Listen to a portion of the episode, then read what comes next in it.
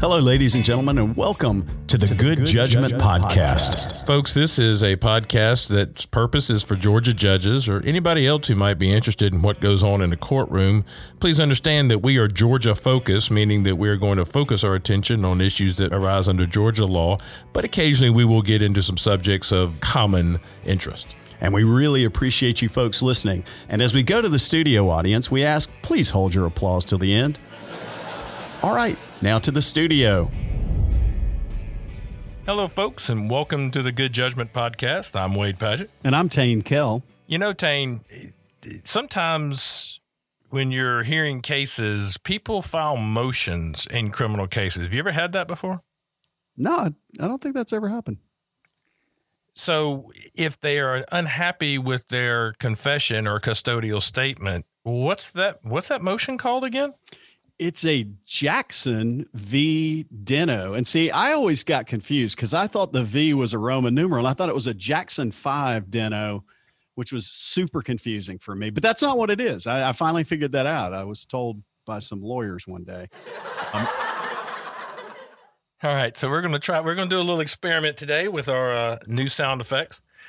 Thanks to Turner Up Productions and Stephen Turner for making that happen. And again, if you ever have a suggestion for a podcast topic, this is one of those suggestions. But if you ever have one, Tain, tell everybody where they can contact us and give us their great ideas.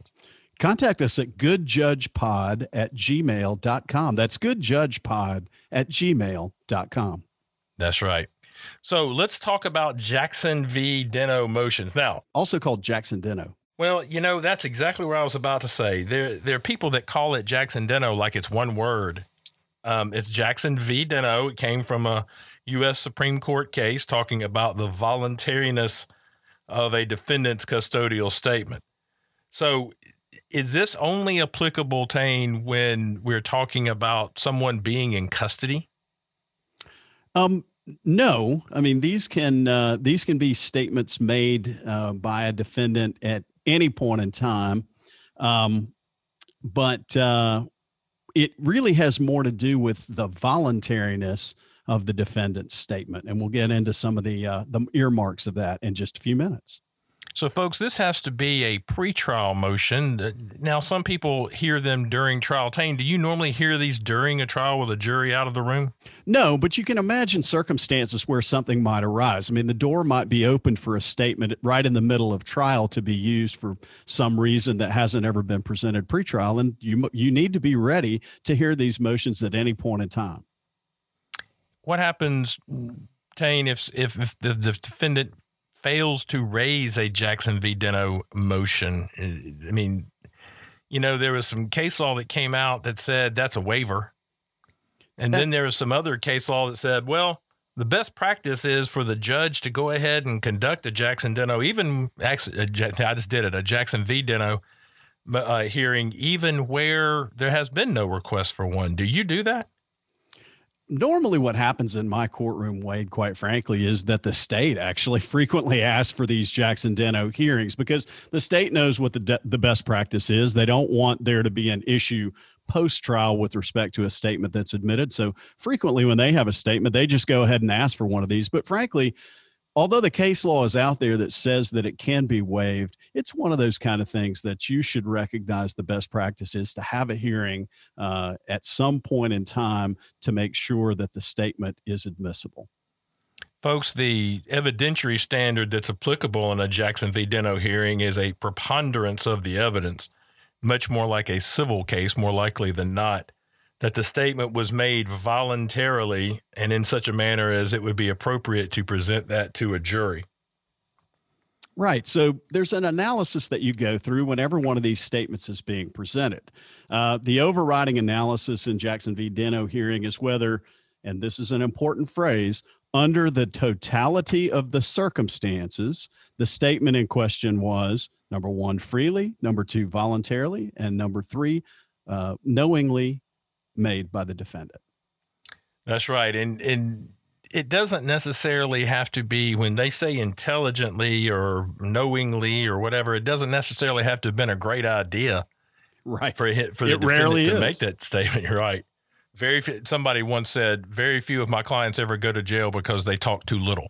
Well, and um, you know, there's the famous saying that uh, a lot of people have the right to remain silent, but they just don't have the ability. So hmm. that's where these statements come in. Now, the burden of proof is on the state, regardless of who filed the motion or if the state thinks it's the best idea. It's not on the defendant to prove voluntariness or lack thereof. It's on the state to prove voluntariness. Yeah. And where that comes in right off the bat is who goes first in the motion? So, Wade, when one of these comes up, uh, which one of the parties uh, do you normally let speak about it first? Well, usually we look to the state to present evidence, and, and, sometimes they want to do argument, but usually we get straight to the evidence of, of who made the statement and, and under the circum under what circumstances the statement was made. Now, Tain, this is something we haven't discussed off air, and and don't mean to catch you off guard, but lately, particularly when I hear Jackson v. Denno motions, I don't. I have already reviewed the videotape of the statement in chambers. Do you do that? Yeah, you uh, you and I talked about this a long time ago, and and in context with something else. But I think it's a great idea if the parties agree that they can go ahead and present you with the statement in advance. It saves all that time. I mean, they've already watched the statement. The defendant, presumably, has already watched the statement as well. You're the only one in the room who hasn't seen it. And, you know, frequently you can save an hour and a half or two hours sometimes of time, or maybe even more than that, by reviewing the statement ahead of time. But I always get the parties to agree on the record that that's okay with them. Yeah, I do the same thing. So earlier you talked about the totality of the circumstances. There's also a statute that would uh, arguably play into this. It's OCGA 24 8 824. Every time a statute is cited, an angel gets his wings. So 824 basically says that before a confession is admissible, it must be made voluntarily without being induced by the slightest hope of benefit or the remotest fear of injury. Although this provision of the evidence code was is not a part of the FRE, the federal rules of evidence, it tracks the pre-existing Georgia law and all of that law that existed prior to the enactment of the the Georgia rules of evidence remains valid and in full force and effect. So it's something that we ought to apply in these cases, right, Wade? Correct. Excellent. So let's talk about how you do it. So the process and procedure. Tane, have you ever had somebody um, basically make a complaint that the state that they didn't read Miranda and then try to sort of shoehorn that into a Jackson v. Denno motion? Yeah, and there's a there's a frequent confusion, or, or, sometimes it may be a purposeful confusion of the issues or conflation of the issues, we might say. Um, but I but they're they're two separate issues, and we're going to talk a little bit more about uh, Miranda rights in just a few minutes. But uh, the determination that's being made in a Jackson v. Denno hearing is the voluntariness of the statement, not uh, whether it was Mirandized appropriately. And there are some some overlapping issues, and again, we'll get to those in a few minutes. Um, let me ask one question though, Wade who makes the determination of voluntariness in a Jackson v. Denno circumstance? Is it the court or is it the jury? All right. So, in a Jackson v. Denno hearing, they are conducted without the jury hearing it, obviously, and the court must make that preliminary determination that the statement was made voluntarily. But ultimately, the jury is going to be charged on the voluntariness of the statement. And I guess they have the final word, so to speak. Yeah, I mean, what we're basically doing in the Jackson v. Denno hearing before it goes to the jury is deciding whether the jury will even see the statement at all. If we make a determination preliminarily that there was a problem with its voluntariness, um, then the jury may never hear or see that statement. Uh, but even if we determine that the statement should go forward to the jury, they then have to make a secondary determination of voluntariness, and you'll charge them with respect to that. So, Tain, where we are, the prosecution usually calls a single witness to testify about the admissibility of a Jackson v. Denno uh, on a Jackson v. Denno hearing. They they seem not to want to call all of the witnesses who may have been involved now, if they can, sometimes they can't, they have to call different witnesses because different things happen. But what if the defendant says, hey, wait a minute, another person was in the room? Do you allow them to call their own witnesses if they choose? Sure. The defendant is entitled to have all witnesses testify at the Jackson v. Denno hearing who were present when a confession was given. Um, the case law is said to refuse to allow testimony from those witnesses would potentially deny the defendant the right to fully investigate all of the circumstances surrounding the confession. And, and let's think about it. I mean, our standard of proof there is the totality of the circumstances. Well, there might be something that one of those witnesses presents that's part of the totality of the circumstances that would affect your ruling on voluntariness. However, where there's testimony that the others present merely introduced themselves to the defendant or they played some similar nominal role and the defendant has the opportunity to call the witnesses but chooses not to do so, uh, there's no violation. In other words, the state doesn't have to call every single person who spoke to the defendant along the way when he made the confession in order to satisfy the requirements of Jackson v. Denno. Stated another way, the law says that the trial court cannot refuse to allow the defendant to call witnesses who were present but it does not create a, an affirmative requirement that the state must produce all witnesses who were present at the time the statement was made. That was really eloquent, Wade. Thank you. you know, the, we've talked about the burden of proof that the statement and and remember there there's a finding ultimately that you're going to be required to make.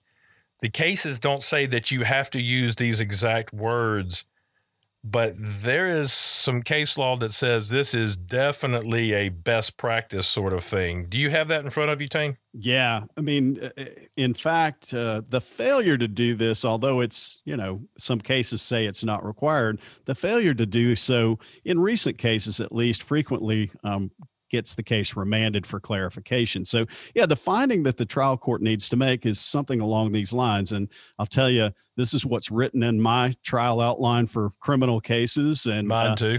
And it's the kind of language that you want to be be using in your cases. Uh, here's the finding: it says something along the lines of, "I find from a preponderance of all the evidence." That the defendant was advised of each of his Miranda rights and that he understood them and that he voluntarily waived them and that he thereafter gave his statement. And here's the Jackson v. Denno part freely and voluntarily without any hope of benefit or fear of injury. And we're going to go over those two elements in just a second.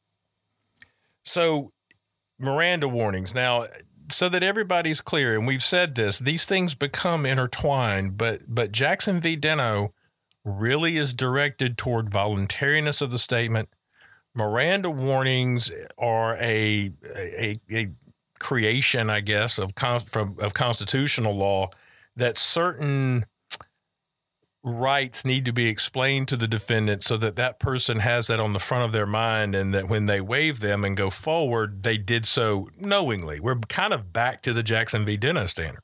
Yeah right. I mean don't don't get confused by this there's an overlap between Miranda and the voluntariness and the knowing standard of Jackson v. Denno. And that's why it's important to, to think about these in context with one another. So, um, so let's think about what we're talking about with respect to um, uh, voluntariness. Uh, for example, there's case law that says coercive police activity is a necessary predicate to the finding that a confession is not voluntary within the meaning of due process of the 14th Amendment. So that that kind of makes sense. I mean, we're we're trying to we're finding that the police didn't coerce them into saying that. However, Investigators' mere failure to administer Miranda warnings does not mean that the statement received, statements received have actually been coerced, but only that the courts will presume the privilege against compulsory self incrimination has not been intelligently exercised. So that's what Wade's talking about there the analysis of whether Miranda has been given goes back to whether there was a knowing statement uh, that the person gave it, understanding what their rights were and waiving those rights voluntarily. So, whether the statement was knowing and whether it was voluntary may go back to whether or not they knew what their rights were under Miranda. So, it's a little confusing, but but just understand the two are, are intertwined. So, just because the Miranda presumption does not necessarily constitute a finding that the statement was coerced, statements obtained in violation of procedural requirements of Miranda may be found otherwise voluntary under the due process standards. So that's why the conclusory statement that Tain read a while ago, the the one that the appellate courts have said are best practices, really sort of includes both. That the Miranda warnings were given, and that the statement was made in a voluntary manner without the hope of benefit or fear of injury. So if the if that's not true, obviously you can't. If, if no Miranda warnings were given, you can't find they were given. But at the same time, understand that just because a statement was made in violation of Miranda does not make it involuntary. And that That's might right. become relevant if the defendant takes the stand and the prosecution seeks to impeach him with his prior statement. Well, you can never use a coerced statement, but you might be able to make a use a contrary statement that was made without the benefit of Miranda warnings. So Miranda warnings. Let's let's turn to Miranda warnings for a minute. Yeah, and let me and let me let me just make one distinction to, that'll hopefully make this easier to understand. Miranda warnings have to be given when the defendant is in custody, and we're going to break that down for you in just a second. So, so, for example, I'm going to give you an extreme example. If a police officer walks up, knocks on somebody's door, the, the defendant opens the door, and the police officer puts a gun to the guy's head and says, You murdered John Smith, didn't you? And the defendant says, Yes. That defendant's confession is clearly coerced but he's not in custody at that point necessarily. So Miranda is not not really necessary at that point. So it's not a voluntary statement, but it's not one that necessarily implicates Miranda. Anyway, Wade, go ahead and let's talk about uh, let's talk about Miranda you kind of messed up like every movie plot line of every cop TV or movie that's ever been made. Sorry to bust up uh, SUV uh, Special Victims Unit or whatever those were for. What's the one that Ice T's on? That's such a great show. That's SVU. Okay. All right. So Miranda warnings are required if a defendant is in custody. I think we all get it. If you are in handcuffs, leg irons, you actually have physical restraints on, but that isn't the only circumstance under which you might be found to be in custody, right, Tain? Yeah, that's right. I mean, one of the standards, in addition to being quote unquote formally arrested or in custody, is any circumstance where the defendant's freedom of movement has been restrained to the degree associated with a formal arrest. How many times have you been in one of these where the questions asked, was the defendant under arrest? No, he was detained and you're watching the video and this person's leg is chained to the table and you're going okay I'm, I'm pretty sure that's that's akin to being formally arrested whether was, you use those words or not. If he was harry houdini he was free to go. For those so of you who are too young to know who that is let's say uh, david blaine. Anyway go ahead. I think there are a lot of people still too young to know that. But anyway, so when you're deciding whether someone is in custody or not, you ask yourself a few questions. Would a reasonable person in the suspect situation perceive that he was no longer at liberty to terminate the interview and leave and go to the house? Now, you have to use an objective standard, a reasonable person standard, just like we learned in, in, in law school when we were talking about torts and things like that. You can't. Or what my def- what my torts professor used to call the reasonable man. He's the reasonable man. so burned into my memory. So if you let it be subjective, the defendant will always say, well, presumably always say whatever is in their benefit. Uh, I, I wasn't free to leave. I didn't feel like I could leave. Whereas you look at things like was the door locked? Was the person in handcuffs? Were they in any sort of shackles? Were they told they they couldn't leave? You look at the again, Tain that phrase totality of the circumstances to determine whether that person was in custody to start with, correct? That's right. And, you know, I think the case law regarding some of these issues that we're talking about here is probably why, for the most part, under modern day circumstances, most statements by defendants are recorded by video so that we we have the ability to observe the totality of the circumstances under which the uh, statement was being given. And, and I would just encourage you when you're talking about a defendant's statement in your order or ruling or whatever you're doing to make sure and include that you watched a video if that's what you watched not that you just listened to the defendant's statement because it makes a difference absolutely so con- similarly, the re- you have to use a reasonable person standard from the suspect standpoint. You also have to have a reasonable person or, a, or an objective standpoint when you look at what the officer said and did. No. If the officer merely, even if the officer thought this person probably committed the crime, even if they were truly a quote unquote suspect, that does not necessarily mean that person was in custody. And so Miranda warnings may not have been required. When that person no longer became free to leave, that is where, at that point, somebody needs to stop and read some Miranda warnings. Now, wait. If if the statement took place at the police station, then then absolutely Mirandas are required, right? No. Why the, not? You're not necessarily in custody merely because you're at the police statement police station. Excuse me. You might be a witness. You might be a victim. You, there be, might be any number of reasons you're at a police station. So again, it has to do with objectively whether that defendant was free to leave. Right. So let's talk about what happens when the officer says, "Hey, man, just between me and you," or off the record, because they usually don't point out where the camera is hidden and is is painted to look like a clock or looks like the thermostat or whatever. They normally say, "Hey, man, just between me and you, you can tell me." And again, this is one of those circumstances where you've got the right to remain silent, but just not the ability. Where the officer goes, "Hey, hey, man, hey, psh, you know, just between you and me, like, you know, just us guys, you, you, you killed that guy, right?"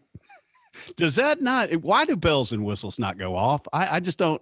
I just don't understand that. But just in case there are people out there who would fall for that one, the case law says, "Nah, that statement can't be used. That's uh, that, that's inappropriate for the officer to say this is off the record or this is confidential or this is just between you and me.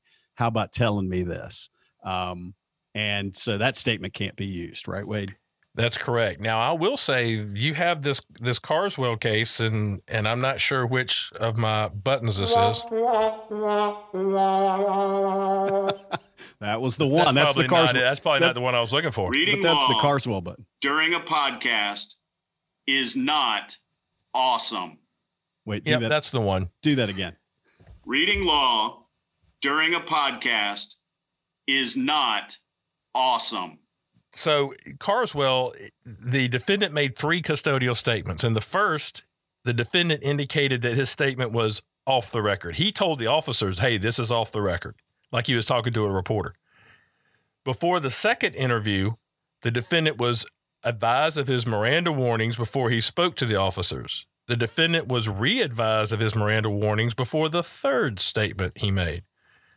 Additionally, the defendant initiated that second and third interview. They they occurred well. The the third interview occurred several days after the second interview, and Supreme Court of Georgia held that the rereadings of the Miranda warnings were central to their finding that those second and third interviews could be introduced. Now, so if the defendant says this is off the record, that also in, impacts your decision. But the rereading of Miranda warnings, especially when you have some time separating the first, second, third, fourth, fifth interviews, is going to probably be important to the trial court's determination of voluntariness and whether those statements are admissible. Yeah, and just just so you know, if the defendant says, "Hey, this is off the record," there's actually an affirmative duty of the law enforcement officers to disabuse him of the idea that he can make statements to them that are off the record. So, Tain, we've talked about hope of benefit and fear of injury. Let's start with let's start with hope of benefit. Yeah. If if the officer says, "Hey, man, you make this statement, and I'll get you a juicy cheeseburger," is that a hope of benefit? Well, it's a hope of something good coming down the pike, but hope of benefit normally relates to something with respect to the charges that would or would not be proffered against the defendant, or, or more importantly, the punishment that the defendant might receive with respect to those charges. So, where the officer says to the defendant, Hey, man, you talk to me, and I'm going to be able to tell the judge that you cooperated, you're going to look better in front of the jury. Is that a hope of benefit? It's not. There's case law out there which is cited in. And by the way, there's a memo on this, on all of this on our website at uh, goodjudgepod.com. Uh, but no, that has been ruled to be uh, um, a statement of essentially a statement of fact, but not a hope of benefit. That's not the same as saying, hey, uh, if you tell me what I need to know here, I'm going to see to it that uh, you you get charged only with a misdemeanor, or that uh, that you never do a day of time in the state penitentiary, or something along those lines. Same with immunity. If there's some indication that the officer is saying, "Hey, look, regardless of what you tell me, I'm not going to charge you," that would that would also be a hope of benefit. What about so uh, again? That goes kind of back to the outcome of the criminal proceeding, not necessarily the um, coercion involved in the initial obtaining of a statement. Yeah. What if the officer makes a declaration, uh, something to the effect of, "Hey, look, nobody in the public is ever going to have access to these proceedings." What about that, Wade? You see, that that's one of those things that it, that's not a hope of benefit because that really doesn't go to what ultimately is going to be the outcome of the criminal proceeding. The same is sort of when the officer says that the uh, hope, for example, if you don't make this statement, I'm going to have to charge your mama and them. You know that that is not a hope of benefit. That may be a fact. That may be in fact true, but that's not a hope of benefit. What about a promise to, hey man, you make this statement, I'll make sure we either get you a bond or reduce your bond. Is that a hope of benefit? You know, uh, surprisingly, at least to me, that's actually not a hope of benefit because again, it doesn't go to the ultimate charge the defendant might receive and the and the penalty that he might receive under that charge. So, folks, this also, you need to focus here if you're talking about hope of benefit on the actions or words of the officer. The fact that a defendant may have had a subjective hope that making this statement would help his or her situation that has no impact whatsoever on hope of benefit. The, the problem becomes when the officer, I guess, plants or, or suggests that there would be some benefit coming, not that the defendant had a subjective hope that a benefit would be coming. That's right. Well, next, Wade, let's go to the fear of injury. We mentioned that a few minutes ago. Um, what what you usually hear is uh, something to akin to where the defendant's statement is induced by the remotest fear of injury. That's a phrase that's used in a lot of the cases. Then that statement would be inadmissible. And you know the obvious ones are, hey, if you don't tell us what you know i'm going to smash your head into this table or you know i'm going to walk out of the room and let this officer work you over uh, for 15 minutes you know off the record or uh, you know something like that or or, or we're going to you know i'm going to burn your he- head with this cigarette. I mean those are all you know threats of torture threats of physical injury but there are some other ones that are a little bit more subtle right wade? Yeah and and you, if you ever have a case where a law enforcement officer is a defendant, fear of injury relating to loss of a job needs to be one of those things that you actually look at because that would really only apply if the investigator or whoever is also now the defendant. I guess former law enforcement officer probably is now the defendant. You need to look at some of this case law because they say that statements relative to losing your job really can impact the fear of injury concept. But otherwise, the fact that, hey, man, if you don't make this statement, I'm not going to have any choice but to lock you up and you're probably going to lose your job. That's not a fear of injury that is anticipated by this case law. Yeah. I think one of the interesting, you know, twists on all of this is that uh, in talking to defendants about what is in their best interests or other things that officers frequently do when they're interrogating uh, witnesses, merely encouraging them or admonishing them to tell the truth um, is not going to invalidate a confession. In other words, saying, you know, you really need to get this off your chest. You really need to come clean. It's really going to be best for you if you if you tell the truth here, and the truth is always going to be better. And all of those kinds of admonitions um, have been found uh, not to invalidate a, a statement of a defendant. Hold on. This is your favorite producer slash editor, Steven here. Man, these guys are long winded. We're going to break it up into two equally enthralling sessions. Court has adjourned. I've always wanted to say that. Okay, I'm going to run the outro now. Thanks for listening to the Good Judgment Podcast. This podcast was originally the brainchild of Mr. Doug Ashworth, who is the executive director of ICJE. Special thanks to the University of Georgia College of Law, and specifically to Mr. Jim Henneberger. Thanks to Mr. Stephen Turner and his company, Turner Up Media, for editing out as much of our stupidity as he can. But he can't get it all.